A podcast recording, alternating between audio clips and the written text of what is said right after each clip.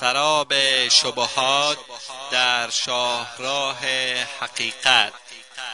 تهیه و تقدیم اسحاق دبیری. بسم الله الرحمن الرحيم الحمد لله رب العالمين والعاقبة للمتقين وصلى الله وسلم على أشرف الأنبياء والمرسلين نبينا محمد وعلى آله وأصحابه أجمعين در این حلقه درباره مادیگرایی و فرایند بیدینی صحبت خواهیم کرد. امروز امت اسلامی در حال گذر از یکی از بدترین هنگام ها و دوران حیاتش می باشد و اینک چنان به خفت و ناتوانی کشیده شده که زیر سلطه تبهکارترین مردم از یهود و نصارا و بودپرستان در آمده این خفت و خاری پیش دوری امت از دینی است که خدای متعال برای هدایت بشریت و نیز به منظور برون رفت آنها از تاریکی به سوی روشنی فرو فرستاده است. در ابتدا دوری مسلمانان از دین فقط به گروه اندکی از ایشان منحصر می شود اما دوری از دین و آموزه های دینی اینک به قدری فراگیر شده که جمع انبوهی از مسلمانان را در بر گرفته دولت مردان روشنفکران و نیز عهدهداران رسانه های گروهی بیشترین اثرگذاری را در گسترش و نهادینه شدن بیدینی و مادیگرایی داشتند. از این رو برای درمان و پیشگیری از آفت مادیگرایی چاره جز بازگشت دوباره به سرچشمه هدایت و تقوا وجود ندارد. درآمد مادیگرایی. اینکه ماده باوری یا مادیگرایی چیست پرسشی کوتاه می باشد اما بحث و پاسخ طولانی روشن و واضح. اهمیت این موضوع به قدری است که چنین میطلبد که مسلمانان پاسخ درستی درباره این پرسش بدانند.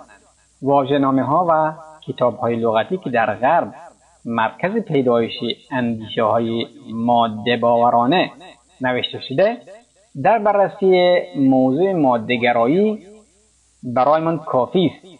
در واژهنامه انگلیسی کلمه علمانی ماده باور با مفاهیم زیر معنا شده است. یک دنیوی یا مادی. دو کسی که دینگرا و اهل دیانت نباشد یعنی غیر روحانی. سوم کسی که رهبانی و عبادتگرا نباشد. در این واژه نامه مادیگرایی به این ترتیب تعریف شده. مادیگرایی نظریه است که می‌گوید ساختار اخلاق و آموزش نباید مبتنی بر اصول و پایه های دینی باشد. و در دایره معرف بریتانیا درباره این مادیگرایی آمده است. مادیگرایی حرکت اجتماعی است. با این اهداف که مردم را از توجه به جهان آخرت برگرداند و تمام توجه آنها را به زندگی دنیا منحصر نماید. در دایره المعارف بریتانیا زبیر آنکه مطالبی درباره مادیت و ماده باوری بیان می شود پیرامون الحاد و کفر کفر این تئوری نیز بحث به میان می آید این دایره المعارف الحاد را به دو گونه تقسیم کرده است. الحاد نظری یعنی تئوری و الحاد علمی. دایره المعارف مذکور ما دیگرای را گونه از الحاد عملی قرار داده است. مطالبی که بیشتر بیان شد دو پیام مهم را به دنبال دارد. یک مادیگرایی تئوری و دیدگاهی کفرآمیز است که به کنار زدن دین از اثرگذاری در دنیا فرا می‌خواند. از این رو ماده باوری دیدگاهی است که دنیا و تمام امور و دستاوردهای دنیوی را بدور از دستورات و نواهی دین در تمام مسائل سیاسی اقتصادی اجتماعی اخلاقی نظامی قانونی و غیره اصل و اساس می‌داند. دوم مادیگرایی هیچ پیوند و رابطه با علم و دانش ندارد. البته برخی از هواداران این دیدگاه پوشیده تا برای فریب مردم چنین وانمود کنند که منظور از مادهگرایی اشتیاق و توجه به علم, علم تجربی است. با پیش درآمدی که بر مادیگرایی داشتیم و با روشن شدن محیطی که خواستگاه پیدایش و گسترش این نظریه بوده است دروغ و فریب این ادعا هویدا میگردد. از این رو اگر گفته شود که مادیگرایی هم ردیف دیدی است بهترین و دقیقترین تعبیر در باری مادیگرایی به کار رفته است. چگونگی پیدایش مادیگرایی در شرایطی که غرب نصرانی وضعیت دینی خراب و در حال سقوطی را پشت سر مینهاد بستر و خواستگاه مناسب و همسازی برای رویش و رشد درخت مادیگرایی فراهم گردید. فرانسه نخستین کشوری است که پس از انقلاب مشهورش نظام حکومتی آن بر پایه اندیشه ماده باورانه شکل گرفت. پیدایش و فراگیرندگی تفکر مادیگرا پذیرش و پایبندی به مبانی و دیدگاه های مادی باورانه ای از قبیل الحاد کفر کنار زدن دین از عرصه های زندگی و نیز دشمنی با دین و کینورزی با دینداران پدیده ای دور از ذهن و عجیب نبود. زیرا دینی که اروپاییان داشتند هیچ گونه همانندی و شباهتی به دین فروفرستاده از سوی خداوند متعال به سوی بنده و پی پیامبرش عیسی ابن مریم علیه السلام نداشت و دستهای تحریزگر در آن اثر نهاده و دین مسیحیت را دچار تغییر و دیگرگونی کرده و چیزهایی را به آن افزوده و یا از آن کم نموده بود. پیامدی ایجاد دیگرگونی در دین. سبب شد تا دین تحریف یافته با بسیاری از مساله خواسته ها و روند دنیوی زندگی مردم در تعارض و ناسازگاری قرار بگیرد و دین دیگرگون شده با بسیاری از یافته های مسلم علمی متعارض گردد. کلیسا نماینده و مرجع رسمی دین نصارا و کشیش ها و اسقفهایش به ایجاد دیگرگونی در دین در دین بسنده نکردند و افزون بر آن کوشیدند تا پذیرش و پایبندی به دین به دین خود ساخته را اجباری و الزامی نمایند. بدین سان بسیاری از مخترعان و مکتشفان را محاکمه کردند و آنها را از آن جهت که یافته های علمیشان با دین تحریف یافته مغایر بود مجازات نمودند بسیاری را کشتند عده را به آتش کشیدند برخی را هم به زندان انداختند. کلیسا از سوی دیگر نیز پیمان غیر شریفی با حاکمان ستمپیشه بست و با کشیدن حاله تقدس در اطراف ستمگران کوشید تا از آنان مردان نیک و مقدس ترسیم نماید و تمام جنایت ها و بدی هایشان را در حق توده مردم مشروعیت ببخشد و این گمان و پندار را نهادینه و تثبیت کند که این همان دینی است که همگان باید در برابرش گردن نهند و آن را بیچون و چرا بپذیرند. این چنین مردم در صدد یافتن گریزگاهی برای فرار از تنگناها و نیز گریز از زندان کلیسا و ستم و بیداد بیش از حدش برآمدند و راهی جز برون رفت و آشور بر ضد دینی که با علم و دانش برخورد می‌کرد. و جنایتکاران را یاری مینمود نداشتند و ناگزیر باید علیه دین دیگرگون شده میچوریدند و آن را از تمام عرصه های زندگی از قبیل سیاست اقتصاد تولید علم و نیز اخلاق و غیره کنار می‌زدند. ای کاش این مردم هنگام برون رفت از دین تحریف یافته و شورش بر ضد آن به دین اسلام هدایت می شدند و به اسلام روی می آوردند اما متاسفانه آنها به طرز عمومی و فراگیری با تمام ادیان اعلان خشم و انزجار نمودند. هرچند ظهور این پدیده در غرب و در سرزمین های نصرانی عجیب و غریب نبود اما پیدایش آن در اسلام محال و غیر ممکن است.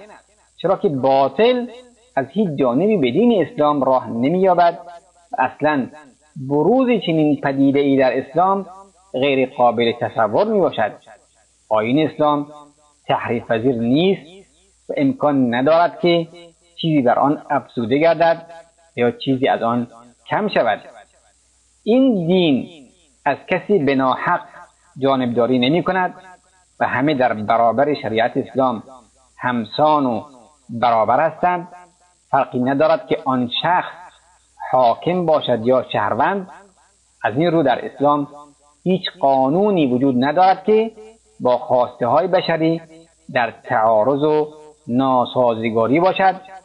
این دین راستین که آزمندی را برای دانش پژوهی برمیانگیزد و در آن نص شرعی صحیحی یافت نمی شود که حتی با یک حقیقت پدیده و یا تئوری مسلم علمی مخالف باشد.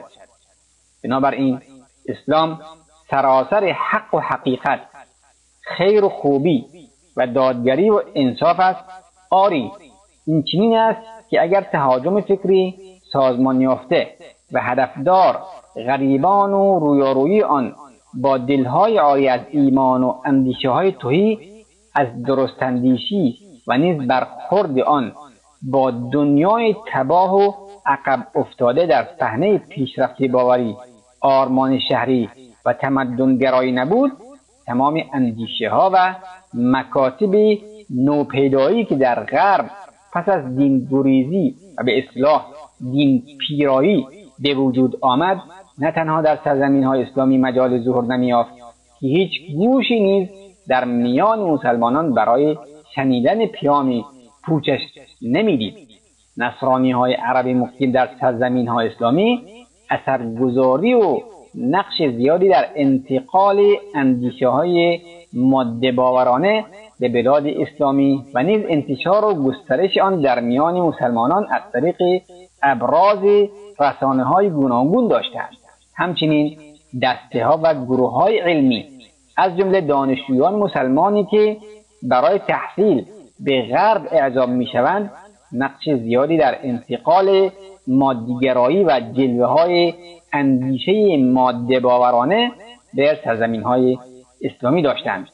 بدین ترتیب که بسیاری از دانشجویان اعزامی به غرب با دیدن نماها و جلوه های فریبنده پیشرفت علمی شگفت زده و فریفته گشتند و در حالی به وطنشان بازگشتند که حامل عادتها تقالید و نظم اجتماعی سیاسی و اقتصادی بودند که در غرب مشاهده کردند. این دسته از افراد خودباخته خواسته و ناخواسته عاملان نشر و گسترش مادیگرایی شدند و در واقع دعوتگران این فراخان شوم گردیدند.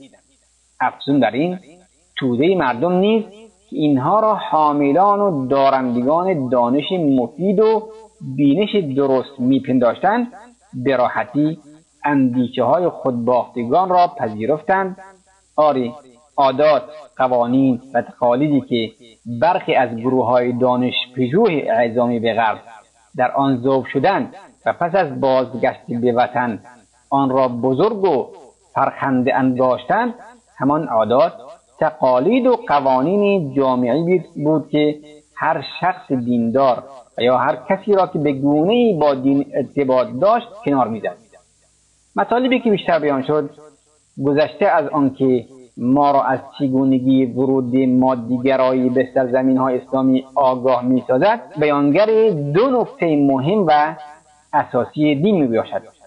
یک خطر وجود کسانی که در سرزمین های اسلامی زندگی می کنند همچون نصارا و دیگر کسانی که دارای باورها و عقاید دیگری غیر از اسلام هستند. همچنین می‌توان به چند و چون دستیسه ها و هیرگری هایشان بر ضد اسلام و مسلمانان نیز پی برد. در ماست که نسبتی به این دسته از غیر مسلمانان مقیمی در کشورهای اسلامی در کمال هوشیاری و پرهیختگی باشیم و مقام و جایگاهشان را به ترازوی فرو آوریم که خدای متعال آن را در آن جایگاه قرار داده است و در این راستا برایشان چنان موقعیتی در سرزمین های اسلامی فراهم نیاوریم که به گونه ای از انواع ریاست و حکمرانی بر مسلمانان دست یابند. همینطور باید تمام ابراز ارتباطی و ای به روی غیر مسلمانان کشورهای اسلامی بسته باشد تا از سنپاشی و گستراندن اندیشه های زهرانگینشان در میان مسلمانان باز بمانند. اما چی کسی این کار را می کند متاسفانه بسیاری از نظام های حکومتی و قوانین خیلی از کشورهای اسلامی به غیر مسلمانان جایگاه والایی برای گسترش سموم فکری و تبلیغاتی آنان می‌دهد. دوم خطر بزرگی که در اعزام برخی از فرزندان مسلمانان به غرب وجود دارد چه بسیار مسلمانانی که به آنجا رفتند و با شکل و حالت غیر از آنکه رفته بودند و نیز با قلبی غیر از قلب پیشین خود بازگشتند. هرچند انگیزه هایی برای رفتن به غرب به منظور تحصیل علوم تجربی وجود دارد. اما چگونه می‌توان رفتن برخی از مسلمانان را به قصد کسب مدارک علمی در رشته های علوم اسلامی و زبان عربی توجیه نمود و یا پذیرفت. مگر زبان عربی زبان دینی ما مسلمانان است و یا زبان غربی ها آیا قرآن کریم به زبان ما نازل شده یا به زبان غربیان؟ به عبارتی آیا این گفته معقول است که مسلمانان می توانند از طریق دانش آموزی از مردمی که شدیدترین کفر و بیشترین کینه را نسبت به اسلام و مسلمانان دارند به شناخت و بینش درستی در صحنه علوم اسلامی دست یابند. شنوان عزیز وقت برنامه ما تا همین جا به پایان می‌رسد. تا هفته آینده شما را به خداوند بزرگ میسپاریم والله أعلم وصلى الله وسلم على نبينا محمد وآله وصحبه وسلم. والسلام عليكم ورحمة الله وبركاته.